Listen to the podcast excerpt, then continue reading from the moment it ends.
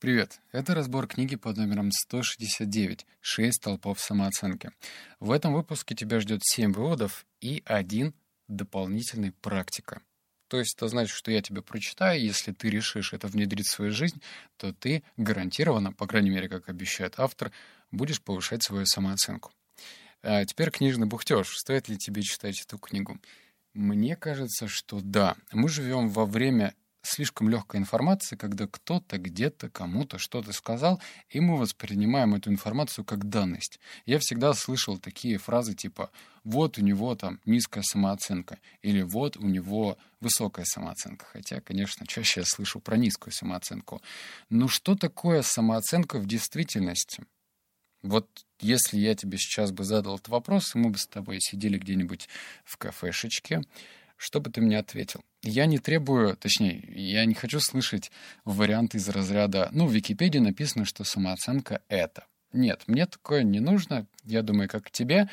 И этот предмет слишком сложен для того, чтобы дать однозначный ответ. Да и сейчас будет лишняя информация. Меня эта штука тревожит. Тревожит от того, что чем старше я становлюсь, тем самооценка у меня становится не хуже, а она сомневается. сомневается в том, а как я жил до этого. То есть в 22, 23, 24 года я был более самонадеянным, более уверенным в себе. Я считал, что да мне это вообще-то море по колено. Я могу то, то, пятое, десятое. И сейчас мне 28, я делаю какие-то действия, знаю, что я расту, но при этом самооценка у меня э, как бы вообще не втупляет. Она кажется, живет по своим каким-то странным законам и принципам. И мне захотелось разобраться. В общем, семь выводов, я тебе их зачитываю, и три мне понравились больше всего. Вывод номер первый. Сущность самооценки в том, чтобы доверять собственному разуму и твердо знать, что ты достоин счастья. Мощь этого убеждения проистекает из того факта, что самооценка — это больше, чем просто суждение или ощущение. Это мотиватор мотиватор, который диктует модель поведения. В свою очередь, сила этого мотиватора напрямую зависит от характера наших действий. Причина и зависимость — это поток, текущий в обоих направлениях. Существует непрерывный контур обратной связи между поступками, которые мы радуем мир, и нашей самооценкой. Уровень самооценки влияет на характер наших действий и одновременно зависит от того, как мы действуем. Если я доверяю своему разуму и суждению, мои поступки могут с большим основанием называться поступками мыслящего человека. Если я чаще буду задействовать свою способность к мышлению и придавать свою деятельность осознанный характер, качество моей жизни улучшится. Этот вывод не то что фундаментальный, он очень интересный сам по себе как много действий, которые мы совершаем в своей жизни, мы делаем осознанно. Вот знаешь, как начинается наш день? Нужно там проснуться, сходить в туалет, почистить зубы. И вот почему ты чистишь зубы так? Вот ты когда-нибудь, например, вдавался в подробности, а может быть, есть какая-то более эффективная методика чистки зуб? Нет, это не значит, что нужно чистить дольше, это не значит, что нужно стоять на одной руке и пританцовывать. Ну просто мы же не придаем этому значению. Кто-то сказал, что нужно каждое утро выпивать по стакану воды.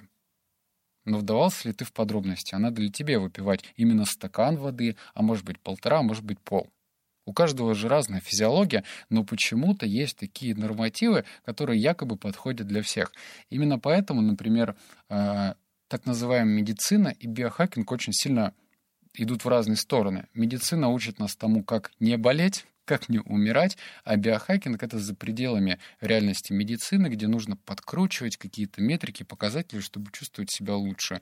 И док доктора, которые, ну, с которыми ты хочешь посоветоваться на тему биохакинга, в основном на тебя смотрят и вообще не понимают, что ты, блин, хочешь. Важно не умереть, важно чувствовать себя хорошо, а все, что дальше, это непонятно. Так и здесь. Если ты каждое свое действие воспринимаешь осознанно, то есть припуская, пропускаешь через свой фильтр, зачем и почему я так делаю, то ты повышаешь свою самооценку. Окей? С этим понятно? Вообще любые действия нужно пропускать через понимание, зачем ты это делаешь. И, например, тоже еще важный фактор из книги, что в основном в карьерной лестнице э, люди точнее, сотрудники, которые быстрее поднимаются по карьерной лестнице, это те, кто задается вопросом, а почему я делаю вот это так, а не иначе?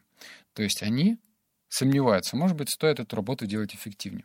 А те, кто делает просто на автомате, ну, мне же сказали, что нужно делать так, то у них самооценка страдает. Вот номер два. Влияние самооценка, общее наблюдение. Уровень самооценки глубочайшим образом влияет на каждый аспект нашего существования. Поведение на рабочем месте, общение с людьми, продвижение по службе, способность добиваться успеха. В личном плане от нашей самооценки зависит, в кого мы влюбимся, как будем вести себя с супругами, детьми и друзьями, и вообще наша персональная предрасположенность к счастью. А, забавно, что, видишь, я перечислил разные а, аспекты нашей жизни, то есть работа, взаимоотношения с друзьями, с детьми и там, какие-то карьерные вещи. Дело в том, что это неразделимые вещи. То есть в реальности ты, конечно, можешь быть суперзолотцем э, с друзьями, но при этом внутри собачиться со своей женой. Или там все время давать подзатыльники своим детям. И это дисбаланс. Дисбаланс, который приводит к какой-то неравномерной и неправильной самооценке. То есть все сводится к тому, что ты должен быть гармоничным человеком, хорошим сотрудником, хорошим другом, хорошим семенином или отличным сотрудником, отличным другом, отличным семенином. Если где-то что-то у тебя э, снижено, ну, например, ты херовый друг, то, соответственно, у тебя страдает самооценка. Мы же, ну, такие целостные личности. Если где-то что-то у нас отстает, то самооценка тоже страдает. Поэтому подумай, где у тебя в твоей жизни ты чувствуешь какую-то просадку. Значит, это отличный повод ну, прокачаться в этом. Вот номер три. Спутники здоровой самооценки. Вот тут прям внимательно. Я не знаю, стоит ли мне на, на этом останавливаться глубже, но давай зачитаю. Спутники здоровой самооценки. Рассудительность, реализм, интуиция, творчество, независимость, гибкость, возможность руководить изменениями, готовность признавать и исправлять ошибки, великодушие и способность к сотрудничеству. Низкой самооценке соответствуют такие понятия, как э, неразумность, неумение видеть реальный мир, косность, страх перед новым и неизведанным, оборонительное и избыточное уступчивое поведение, чрезмерный самоконтроль, страх перед другими людьми или враждебность по отношению к ним – знаешь, вот я по себе знаю, что бывает слушаешь какой-нибудь подкаст, и он просто так свистит в одно ухо, в одно ухо влетает, из другого вылетает. Давай на примере разберем. Это, опять же, мне будет некомфортно, но я постараюсь сам себя разобрать по отдельным этим частям. Еще раз, спутники здоровой самооценки. Как у меня с рассудительностью? Так себе. А, я вообще не люблю что-то контролировать, корректировать. Вот, например, если меня кто-то просит рассудить, я стараюсь от всего этого открещиваться. Просто потому, что мне это не то, что неинтересно, но я стараюсь как бы сохранять энергию. Это, наверное, плохо. Реализм. С реализмом у меня тоже не очень все хорошо, потому что я чувствую, как будто бы, что дальше будет все время лучше. Может быть, это какая-то такая моя натура, романтика, я с каждым годом понимаю, что я расту, расту, и все становится лучше. Хотя, объективно, может быть, в каких-то вещах я становлюсь хуже. То есть реализм у меня так себе. Интуиция. С интуицией у меня лучше. Не могу сказать, что это 10 из 10, но, наверное, у меня 7 или 8. И еще я могу сказать, что я начал обращать внимание на какие-то странные знаки. Ну, кому интересно, почитайте книгу э, «Квантовый воин» или послушай в моем обзоре. Там есть такие интересные пункты. Возможность руководить изменениями. Да, с этим у меня тоже все норм в районе восьмерки. Готовность признавать и исправлять ошибки. А, вот здесь прям хорошо, но не сразу. То есть я бы поставил это на 8 или 9, но при этом я сначала как дурак бунтуюсь, хожу и начинаю у пены у рта объяснять свою точку зрения, которая никому не интересна. Но, в общем, потом я понимаю, что я лоханулся. И дальше. Великодушие. Нет, плохо, наверное, на тройку. И способность к сотрудничеству, тоже, наверное, на тройку. Вот, то есть я себя примерно оценил. То же самое рекомендую сделать и тебе. Когда ты понимаешь, какие метрики есть в твоем теле, жизни, то ты можешь на это влиять. Если ты не понимаешь, что такое самооценка, то как ты можешь на это повлиять? Вот номер четыре. Как выглядит самооценка? Существует несколько довольно простых явных признаков. Совокупность, а не каждый в отдельности, который говорит о степени самооценки. Итак, самооценка проявляется в выражении, то есть еще раз, в совокупности, а не в каких-то отдельных факторах. Выражение лица, поведение, манеры говорить, и двигаться, который свидетельствует о том, что человек получает от жизни удовольствие, в той легкости, прямоте и откровенности, с которым человек говорит о своих достижениях и неудачах, поскольку самооценка дружит лишь с реальными фактами, в комфортности, с которой человек принимает и делает комплименты, выражает привязанность и одобрение. Вот я сейчас становлюсь, у меня с этим полный провал. Я не умею делать комплименты, э, и выражать привязанность и одобрение. Не знаю. У меня провал. В, откровенность, э, в открытости критики и в признании своих ошибок. Вот критики так себе, к ошибкам получше, поскольку самооценка никак не связана с имиджем безупречности. В простоте и естественности слов и движений, свидетельствующих о том, что человек не воюет с собой. В согласии между словами и делами, и тем, как человек выглядит, говорит и двигается в открытости и пытливости по отношению к новым идеям, приобретению нового опыта, новым жизненным возможностям. Я бы, наверное, тебе порекомендовал это еще раз переслушать. Это интересный вывод сам по себе, потому что э, я вот сейчас даже наблюдая такие карикатурные примеры из э, каких-то видео, например, в фильмах, обычно более уверенными и самодостаточными людьми кажутся те, кто никуда не торопится. Нет, это не значит, что они пофигисты, сидят, играют в компьютерные игры, но я себе представляю уверенного человека, который садится в чайной церемонии, пьет аккуратно чай, думает, возможно, о каких-то своих мыслях, и при этом чувствует себя раскованно. Он не сгорблен, у него правильная осанка, у него не бегают глаза — он может тебе э, описать вкус чая, они просто выпивают, как выпивают некоторые люди кофе одним залпом. И выглядит он самодостаточным. В то же время в противовес я вижу, как люди забегают в кофейню, берут кофе, и они даже... Они просто э, глотают первые, ну, делают первый глоток своего стаканчика и выбегают на улицу, бегут по своим делам. Они вечно торопятся. Они торопятся жить. И я не вправе этих людей уш- э, учить.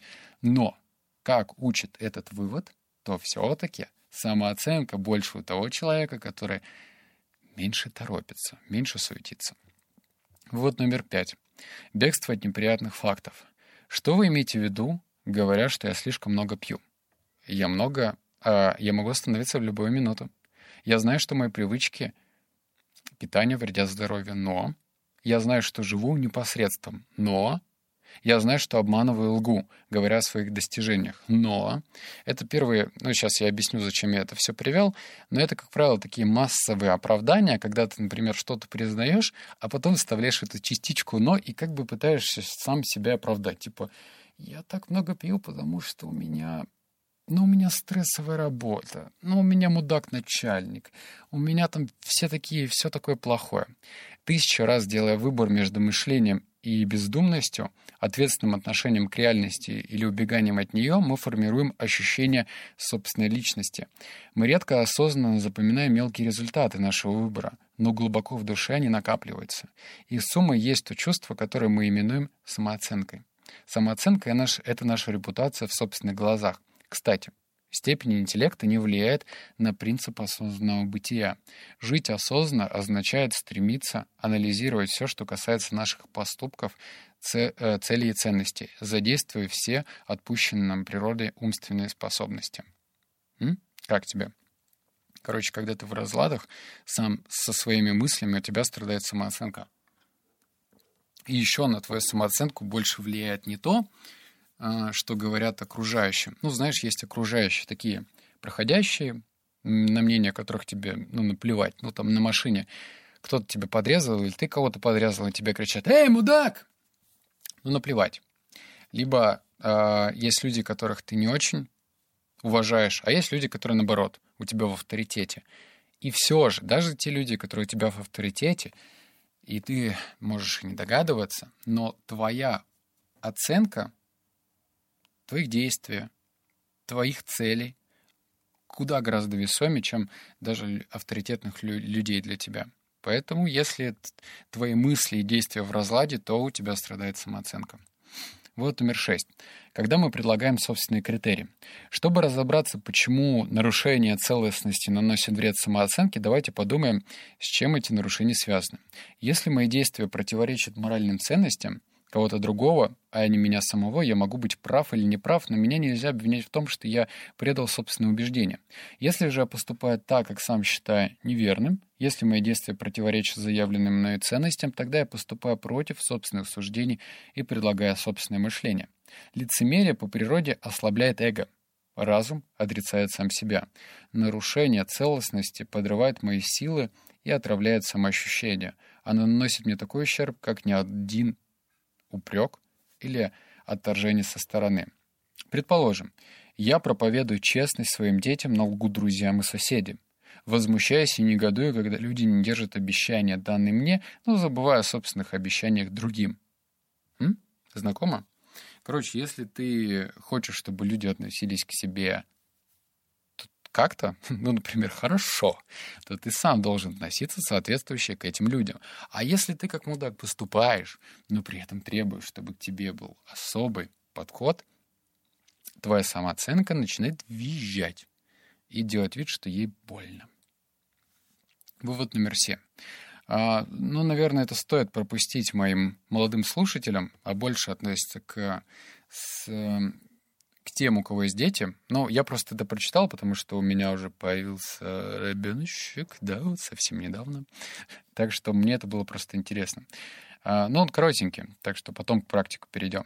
Если мы хотим воспитать в малыше самостоятельность, нужно всегда оставлять ему возможность самому дать себе оценку после того, как мы охарактеризовали его поведение. Освободите ребенка из плена своих суждений. Помогите ему создать условия для независимости мышления. Выражая удовольствие одобрение вопросам, наблюдением и мыслям ребенка, мы стимулируем в нем осознание. Позитивно и уважительно реагируя на его усилия по самовыражению, мы мотивируем самоутверждение. Сложное предложение было. Признавая и выказывая одобрение его правдивости, мы стимулируем целостность. Когда ребенок делает что-то правильно, просто выражайте свое удовольствие. Пусть ребенок сам делает выводы. Это простейший поступок эффективного закрепления поведения. Дальше там рассказывается, что, например, если ребенок делает что-то правильно, не надо говорить ему, там, ты молодец, Маша, ты молодец, Сережа. Нужно говорить, например, представь, он что-то убрал, убрал в комнате. Нужно подойти и сказать, посмотри, какой... Э, какую частоту ты только что сделал. Посмотри, как качественно ты все убрал. То есть нужно как бы абстрагироваться от этой ситуации, не нахваливать ребенка, потому что потом у него появится зависимость от похвалы. То есть он будет делать то, что будет э, ожидать. Вот, меня надо похвалить, а все остальное, ну его нафиг. Но я не претендую на какого-то там гуру. Я вообще это, эти книги пока обхожу стороной.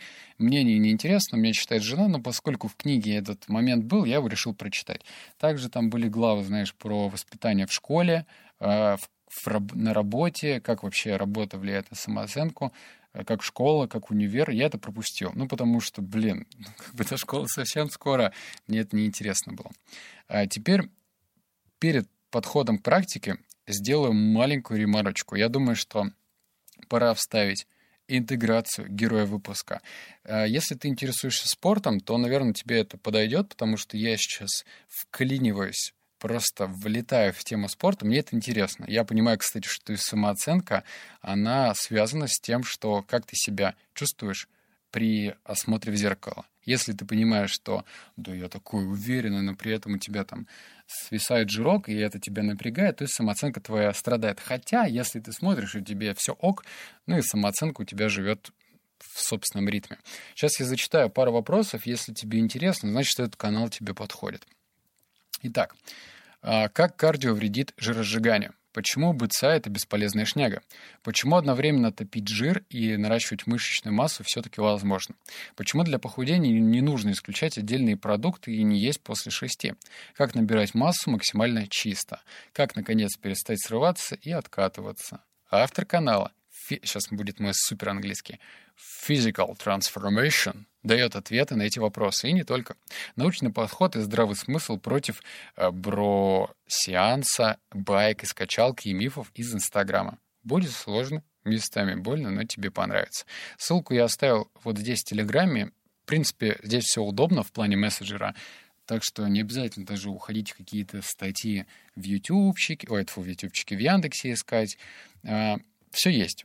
В Телеграме посмотрите, а, у владельца канала есть собственные результаты, и это радует, а не просто какие-то странные техники, гуру и так далее. Ссылку я оставил, подписывайся.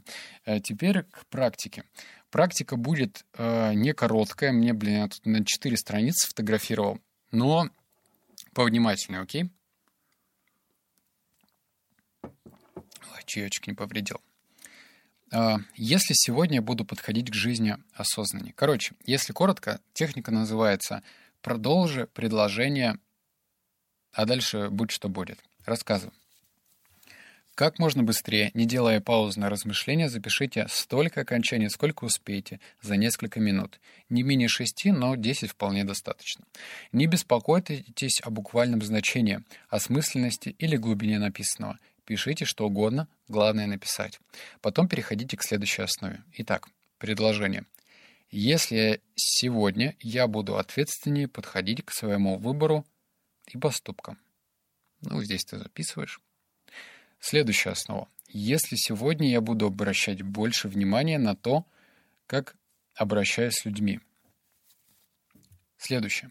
Если сегодня я на 5% повышу свой уровень энергетики – Завершив, приступайте к дневным делам. Выполняйте это упражнение каждый день с понедельника по пятницу в течение первой недели.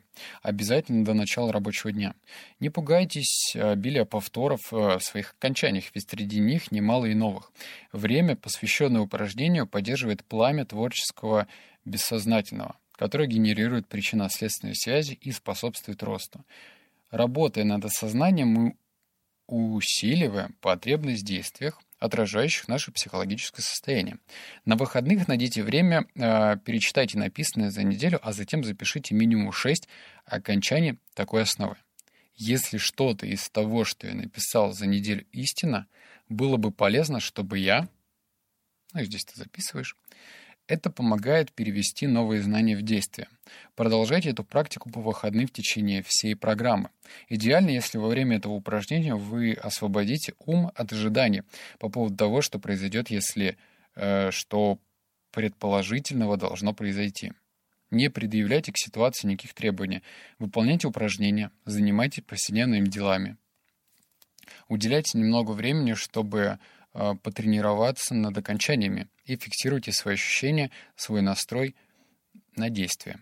Напишите любые, пусть нелепые, окончания. Если совсем ничего не, не идет в голову, только не зацикливайтесь на мысли, что не способны выполнить задание. Средняя продолжительность упражнений не должна превышать 10 минут. Превышение свидетельствует о том, что вы думаете, репетируете, рассчитываете слишком много. Занимайтесь этим после упражнения, а не во время. Никогда не позволяйте себе давать меньше шести окончаний одной основы. И все, выдохнул. Мне, блин, сложно читать много так, без своих каких-то мыслей. Э, как видишь, ну, хоть автор и давал много интересных мыслей касаемо самооценки, но без практики самооценка у тебя не будет расти. Хотя, знаешь, в некоторых моментах я читал и понимал. Так вот же связь. Понимаешь, да? То есть, например, а, мужик чувствует себя более самодостаточным, когда понимает, что он запросто сможет постоять сам за себя. Очевидно, что самооценка у парня, который э, при драке даст заднюю, ниже, чем у человека, который будет чувствовать себя уверенно, который знает, что ему не надо махать руками, но в случае чего он даст сдачу. Понимаешь, да? То есть, видишь, вот спортивная часть тоже, она как бы связана. И есть маленькие такие пазлики, которые нужно обязательно соединить, чтобы самооценка засияла. И ты был самодостаточной личностью. Надеюсь, тебе эти выводы помогли. И все. Обнял, поцеловал, заплакал. Услышимся в следующем подкасте. Пока.